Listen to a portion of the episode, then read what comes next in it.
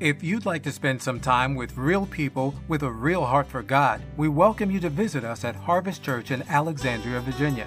Our Sunday morning services are held at 10:30 and our family night fellowship takes place on Wednesday at 7 p.m. Come experience God's awesome, life-changing power as we worship in his presence, fellowship with one another, commit to discipleship and share God's love through evangelism. For more information or directions, visit harvestnova.com. That's harvestnova.com. This morning, we're continuing our sermon series on the kingdom. And uh, as I have been doing, I want to uh, review very briefly the message from last week. Uh, as I said, I do that to tie the messages uh, together to give us some continuity. Uh, last week's message uh, was entitled Kingdom Priority. Kingdom Priority. Of course, Jesus said, Seek first the kingdom of God and his righteousness, and all these things that you need will be added unto you. And we ask the question how does prioritizing God's kingdom provide the proper perspective on earthly concerns? We said that, first of all, prioritizing God's kingdom prevents earthly wealth from becoming an unhealthy focus. How many know earthly wealth can become an unhealthy focus? I think that's true. Uh, secondly, we said prioritizing God's kingdom prevents unnecessary worry about daily needs. God said He would provide for our daily needs, and uh, therefore uh, we did not, uh, do not need to worry about them. So that was last week, Kingdom Priority. The title of my message today is uh, my message today is found in Matthew 7 uh, the first 12 verses. The title today is uh, Kingdom Relationships. Kingdom Relationships.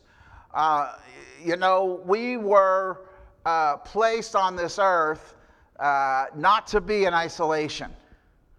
Uh, you, you, know, when, when prisoners in, in prisons are punished for activity, where, where are they put? They're put in solitary.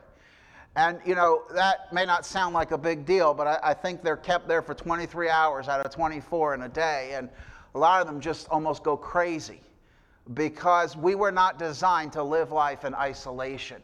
We were designed, a man, to live uh, in, in relationships. And, uh, and relationships are uh, something that God cares very deeply about. We say that God created us to have a relationship with us. God uh, is self sufficient. Okay? God never needs and never has and never will need anything. He didn't create us because He needed us. He created us to share His love with us, to be in relationship with us. And uh, not only does He want relationship with us, but God cares about our relationships with others. Amen? And so Jesus had some uh, important words to say here in the first 12 verses of Matthew 7 about relationships in the kingdom of God. Keep in mind what we've said uh, the kingdom of God is it is the right, the authority, to rule the sovereignty of Almighty God. And so when we sing, as we sang this morning, Your kingdom come, we are saying, Lord, extend your. Uh, your rule, your sovereignty throughout the earth as it is in heaven. And so uh, God wants to be sovereign. God cares, as I said, about our relationships. Uh, that's why it's, uh, you know, John said in one of his epistles, You can't say I love God, but I hate my brother. God says that doesn't work because relationships matter to God. So, uh, this morning, for the next few minutes, I want to answer the question uh, what principles govern relationships in God's kingdom? What principles govern relationships in God's kingdom? And the first principle is this do not self righteously judge others. Do not self righteously judge others. We look here in Matthew 7, the first five verses. Jesus said, Do not judge, or you too will be judged. For in the same way you judge others, you will be judged, and with the measure you use, it will be measured to you. Why do you look at the speck of sawdust in your brother's eye and pay no attention to the plank in your own eye? How can you say to your brother, Let me take the speck out of your eye, when all the time there is a plank in your own eye? You hypocrite! First take the plank out of your own eye, and then you will see clearly to remove the speck from your brother's eye. Judge not, do not judge, or you too will be judged. Now, there's been misunderstanding about what do not judge means here in verse 1. Uh, let me mention, first of all, what it doesn't mean. It doesn't, Christ is not here forbidding the use of courts of law. Okay? I don't recommend you go to a judge in his courtroom and quote, uh, self righteously quote Matthew 7 1 and say, Do not judge. Or you, you may be in a different kind of room with bars in it, you know? Uh, he's not, the, the context here doesn't have to do with courts of law, but with individuals. Secondly, do not judge does not mean that the Christian should never render any form of criticism or evaluation. We're going to see in a few minutes as we move through this message that Jesus said quite the opposite. We do need to evaluate, we need, do need uh, to uh, be discriminating in uh, what we ascertain uh, people's attitudes are. But uh, that being said, uh, what does it mean, do not judge? Well, Jesus here is basically saying, do not take the place of God. Do not take the place of God. Do not set yourself up as the arbiter or the judge of someone else's motives. Boy, that's easy to do, isn't it? When someone does something, especially something we don't like, uh, I know why they're doing that. I know what's behind her actions. I know why he said that. I know why they're doing that. Well, do you?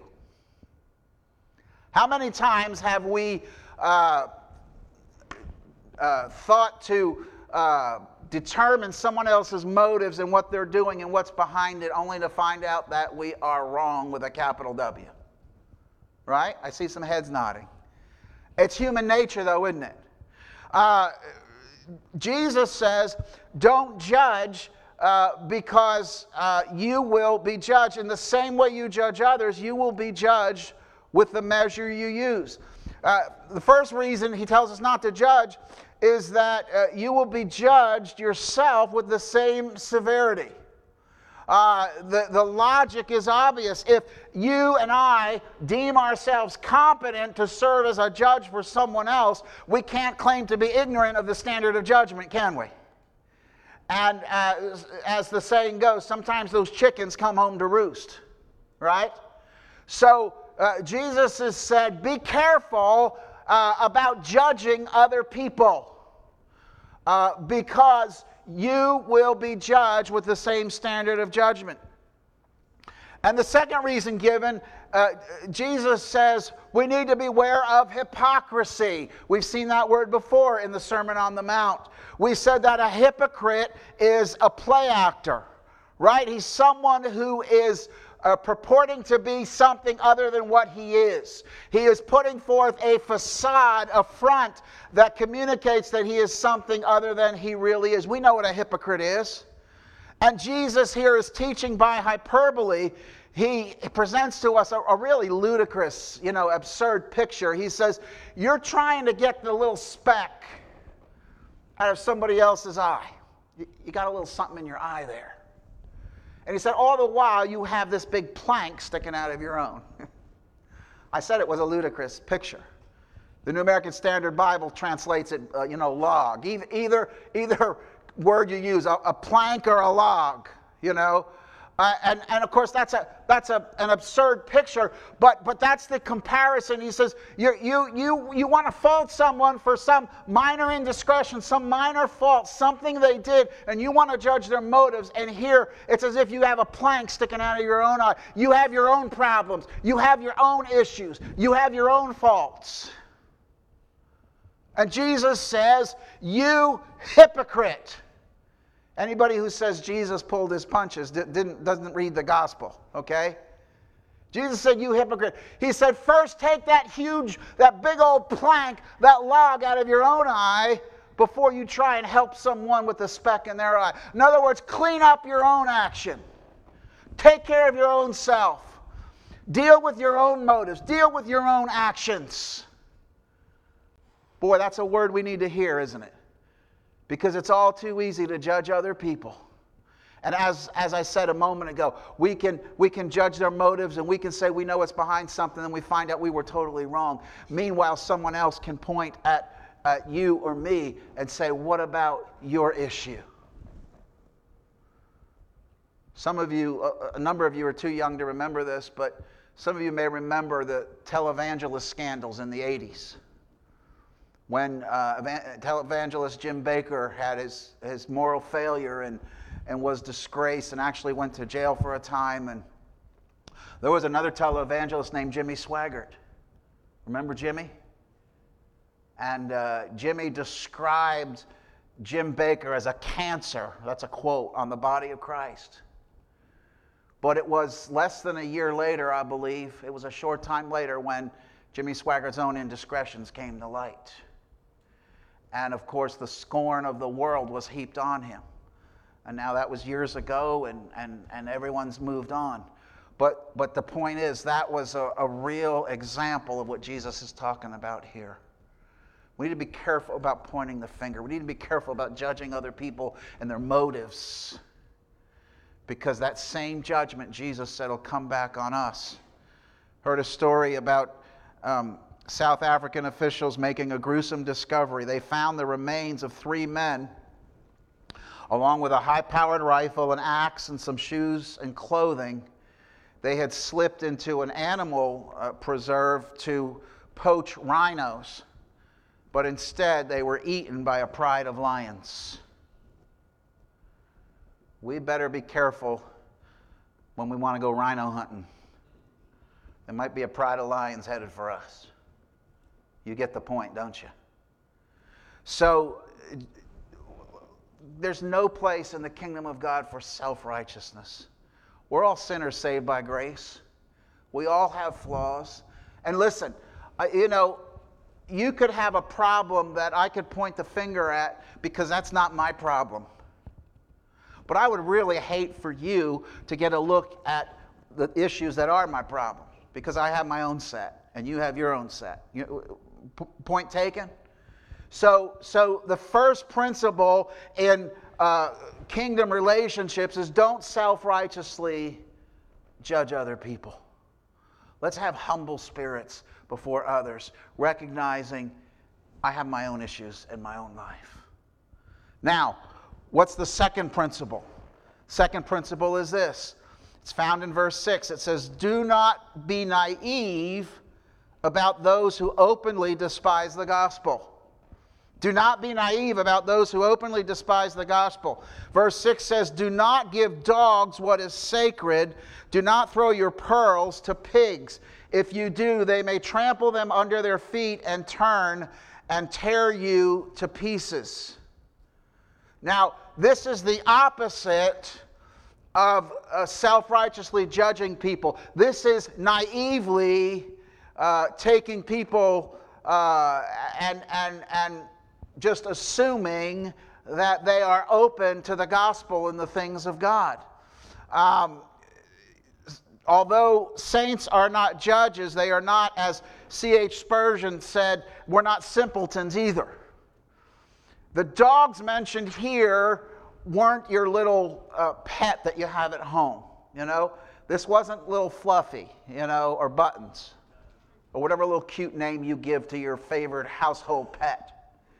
These were scroungy mongrels that roamed the city streets and searched for food, and they were pests, they were mangy, they were uncared for, and they could be vicious at times. And, and, and so they were these mangy, dirty animals. And Jesus said, Do not give to these dogs what is sacred. The, and then he says, Do not throw pearls to pigs. The pigs were considered unclean, especially to Jews. In 2 Peter 2:22, Peter said, "A dog returns to his vomit, and a sow that is washed goes back to her wallowing in the mud."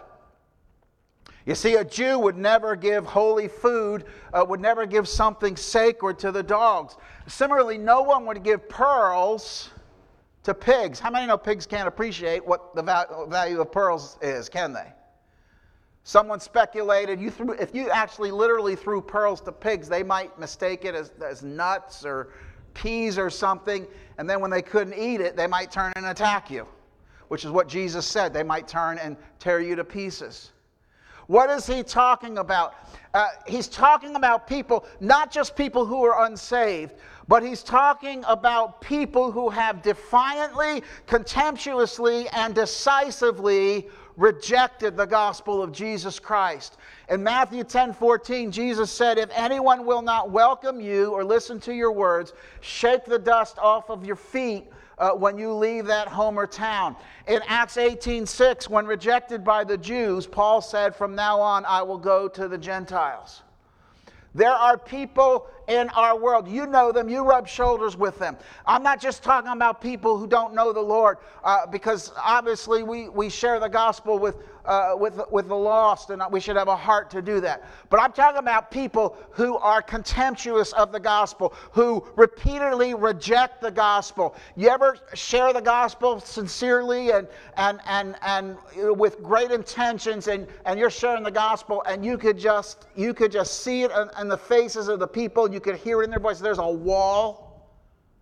You ever know people like that? And they, they are not, I, I mean, they, they can barely be polite enough to listen. They're contemptuous. They're defiant of the gospel. Listen, if, you'd have to be living under a rock somewhere uh, to, to not know that our culture is increasingly hostile to the gospel and to biblical values. I mean, this is, you know, this is in our headlines every day with the culture wars and, and, and, and the, the, uh, the things that are being imposed upon. Uh, you know, I, I, I, read the other day that uh, you know, transgender uh, women, uh, natural born men who are transgender women, will now be uh, housed in, in many universities as women. So uh, a, a, a, girl attending that university could have a, a natural born male as a, as a roommate and have nothing to say about it. I mean, our, our, our culture, where is our culture going? So we know that there is hostility to the gospel. We, we know that some people are just close minded. Jesus said, don't spend a lot of your time dealing with those people. You love them, you, you, you bless them, you pray for them, you live an example before them. But Jesus said, don't throw your pearls before swine. Don't spend your time, uh, you know, pressing and knocking and pushing at the hearts of those people. Find someone who'll be receptive to the gospel. That may sound harsh, but that's what Jesus said because we know there are hearts that are completely closed to the gospel. Salesmen are, are taught to spend most of their time going after, quote, hot uh, prospects. It's not that they don't want to make a sale to anyone and everyone, but they go, right? They go to where there is fertile ground, to where there's a need for the product or the service they're selling. And so, uh, and so they, they, they look for people who, who are interested and who want to buy something. We get vendors come in here all the time off the street. I get phone calls, some of them just cold call. They come in and they're selling something that they think we need as a church, as an organization.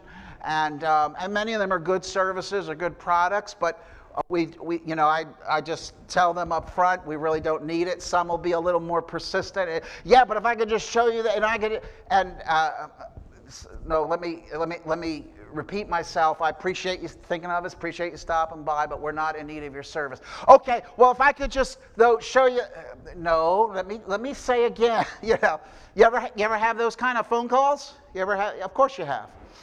And and and but but the smart ones will say, okay, Thank you for your time. And they move on to someone else. Why? Because they don't want to waste any more time with me. Right? They, they're like, this is, this is not going to work. And that's in essence what Jesus is saying. It's not that we don't care about those people or that they don't need Jesus, they don't need to, to receive Christ. Uh, but Jesus said, hey, if, if, they're, if they're cold, if they defiantly and, and, and, and, and vehemently reject the gospel, Jesus said, move on. So uh, we're not to judge other people's motives, but we are to be critical thinkers. We are to evaluate where, what people are. And, and, and, and, and in essence, Jesus said, just take them at face value. When they say no and they're not interested, now can God change a hard heart? God can do anything because He's God. So that's why we pray for him and we love him. And if, if, you know, if, if we have contact with him, we, we, we live out the love of Christ in front of him. But, but as far as, you know, pushing and, and fighting, we, we just say no.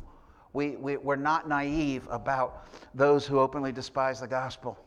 What's the third principle of kingdom relationships? It's this um, it's expectantly ask God for guidance and assistance in relationships. Uh, look at verse 7.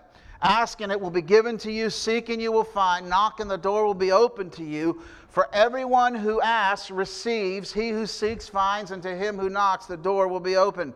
Which of you, if his son asks for bread, will give him a stone?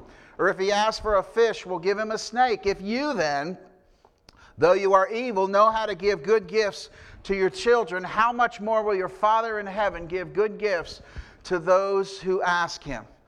Now, it is easy, and I, I confess I've probably done it. It is easy to divorce this uh, set of verses from its context and to speak in general about prayer. And listen, uh, there, there, there is a principle that God does answer prayer and He uh, does respond when we're persistent in prayer for anything we need. But we need to understand the context in which Jesus says uh, these words. It's in the context of relationships. And so, really, what he is saying is, you know, relationships can be hard. Can, can, we all agree on that? Relationships can be tough. Sometimes you do your best, and it's like, wow, it's just not, this is tough. And so Jesus is saying here, you, you, need, you need to ask the Father for guidance. You need to ask the Father for assistance. And, and he uses the phrases ask, seek, and knock. They seem to be in an ascending scale of, of urgency. Uh, kind of like when a child asks for his mom and doesn't find her and he gets no response. And so what does he do? He begins to seek for her. That's the next step, right? Begins to look for her. And then he comes to a closed door. And what does he do? Mom! So, so asking and then seeking and then knocking. And, and, and Jesus says, he reiterates, he says, Ask and, and, and you shall receive, seeking you will find, knock and the door will be open to you. And then he reiterates the notion of answered prayer. For everyone who asks receives, he who seeks finds, and to him who knocks, the door will be opened. Uh, and Je- so Jesus is saying here that God answers prayer. How many believe that? You know, uh, sometimes we forget what a powerful, potent weapon we have, what a tool we have uh, to be able to go to our Heavenly Father in prayer. And Jesus says, if you ask, if you seek and knock, and you've heard it said that the tenses in the original Greek are uh, uh, uh tenses that indicate uh, ongoing action, persistence, in other words. Don't just ask once, don't just seek once, don't just knock once, but keep on asking, keep on seeking, keep on knocking. Be persistent in prayer and pray expectantly. And, and, and Jesus gives a couple of illustrations to show how God is uh, uh, uh, inclined to hear and answer our prayer. He says in verse 9, A father would never give a stone to a son who asked for bread. Now, bread in Jesus' day was, you know, wasn't a loaf of Wonder Bread, okay? With the little, little circles on it. They didn't have that with the cellophane. Okay, but it was a round, like a round flat cake. Kind of looked like a big round flat stone. And uh, so he's saying here, he says, you know, if a son asks a father for bread, he's not going to give him a, say, well, here, this looks like bread. Here's a good old stone for you. What kind of father would do that? Then he said, if a son asks for fish, now, bread and fish, they were staples in, uh, in the diet back in those days. I mean, you know, they didn't, they didn't have, uh, you know, the, the, the, the culinary uh, choices usually that, that we have, anything approaching that. Bread and fish, man, that, those were the basics. And uh, he says, if a son asks for fish, his father won't give him a, a snake. What kind of father would do that? No, no kind of father would do that. And, and, and so, what's Jesus' point? Well, he, he presents a contrast. He says, uh, basically, he says, if you being evil know how to give good gifts to your children, what does he mean by that? He means if imperfect, selfish humans, that's us, right? I have two heads nodding, okay. We're imperfect and we're selfish, all of us. But speaking specifically of, of dads, he says, if imperfect, selfish humans give good, good things to their children, it's only logical to conclude that a good and loving Heavenly Father would give good things to his children. I mean, that is basic logic, isn't it? He says, we're, we're, you know, we're, we're, we're selfish, we're, we're self indulgent, we're, we're self motivated, and yet we, we give good gifts to our kids right? How much more? How much more will our loving Heavenly Father, our Creator, how much more will He give us what we need? How much more will He bestow on us everything that we need? And so uh, He says, uh, man, relationships are hard, but ask, seek, knock, and you'll receive. I heard another illustration of asking, seeking, and knocking. Imagine you're looking for someone. Let's say it's your long lost friend from high school. What's the first thing you do? Well, you ask around. Hey, you, uh, ancient classmate, uh, whatever happened to so and so? And you begin asking, oh, oh, yeah, okay, oh, they live, okay, they're still in the area, okay. You've asked about them. And then what do you do next? You, uh, you Google them, right? You go on the internet. You look, you look, you know, see if you can find their address. You begin to seek for them. You're looking for them. Where can I find them? And so then you find an address and you drive to their place and you happen to see them drive eh, in and go into their garage and go in the house and you walk up to the door. You hear the TV playing. You, say, you know they're at home. What do you do? Well, I, okay, I found them. That's, I'm glad I found them. You just, no, you don't do that. What do you do? You've asked, you've, you've sought. What do you do? You don't get an answer. What do you do? yeah, until you break something. Okay. Uh, you break their front door, is what you do. And uh, so you knock, you persist. Why? Because you want to, to uh, uh, achieve your goal. And, and it's not until you knock that that reunion takes place. Ask seek, and knock. Someone once said, We quit praying too soon. What are you seeking God? What are you praying to God about? What are you asking Him for? What, what do you need Him to help you with? What, what relationship is, is, is uh, a, a source of anxiety for you and difficult for you? Ask God about it. Seek Him. Knock on heaven's door. God will answer your prayer. Why? Because He's predisposed. He is waiting for us. Did you know that God is waiting to hear from you? Did you ever, you, ever send somebody a message? I know you have. And uh, you want to hear back from them and you don't? You send them a text? Why didn't you answer my text? You're waiting to hear. God's waiting to hear from you and me. God's waiting to hear from you and me. And so he tells us to expectantly uh, ask, seek, and knock, expectantly uh, ask him for guidance and assistance in our relationships. What's the fourth principle of kingdom relationships? It's this treat others the way you want to be treated. Verse 12 So in everything, do to others what you would have them do to you, for this sums up the law and the prophets. What is this known as? The golden rule. Do you know why it's called the golden rule? Or one, one explanation I heard is one of the Roman emperors actually had it written on the palace wall in gold. It became known as the golden rule. Uh, this rule has been found elsewhere, usually in negative form in rabbinic Judaism, Hinduism, Buddhism, Confucianism.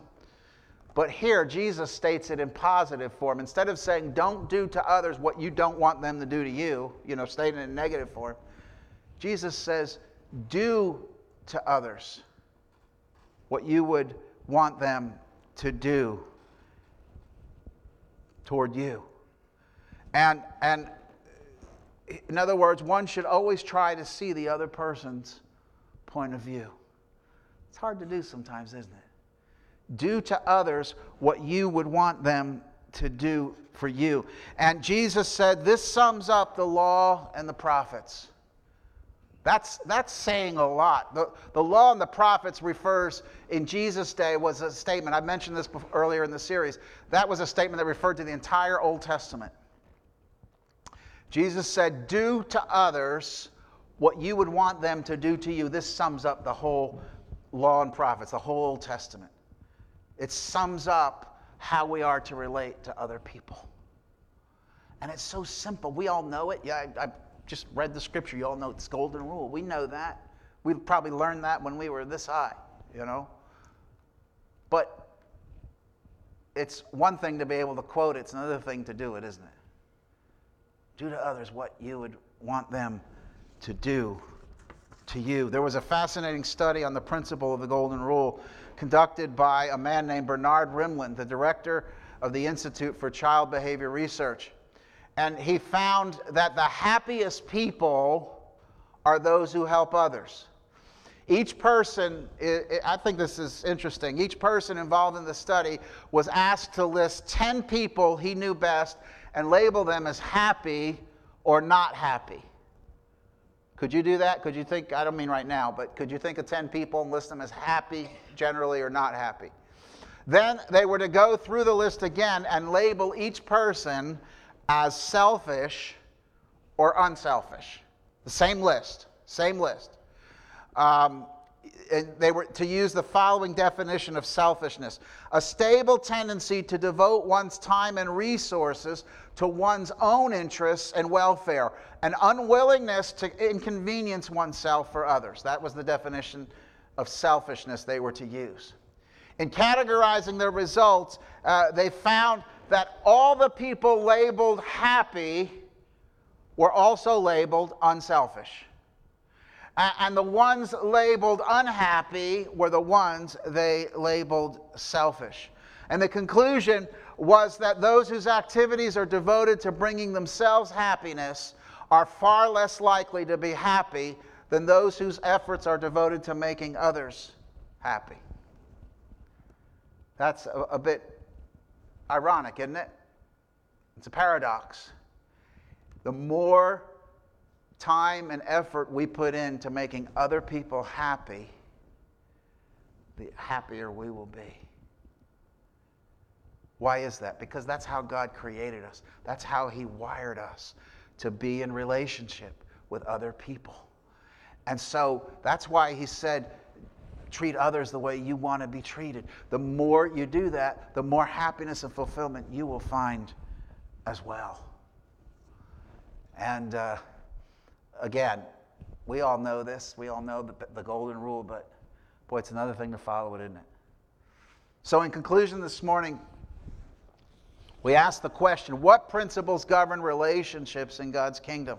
First one was this do not self righteously judge others. You know, hey man, I, I'm, I'm in a place of judgment. I can, you know, we don't say that, but our attitude does. Now, you better get it together. Secondly, don't be naive about those who openly despise the gospel. There will be people who will never bow the knee, who will never soften their hearts to the gospel. It's sad, it's tragic. It's, as a matter of fact, it's, it's the most tragic thing in all of the universe. But it's true. Don't be naive about those who openly despise the gospel. Thirdly, expectantly ask God for guidance and assistance in relationships. God will help you.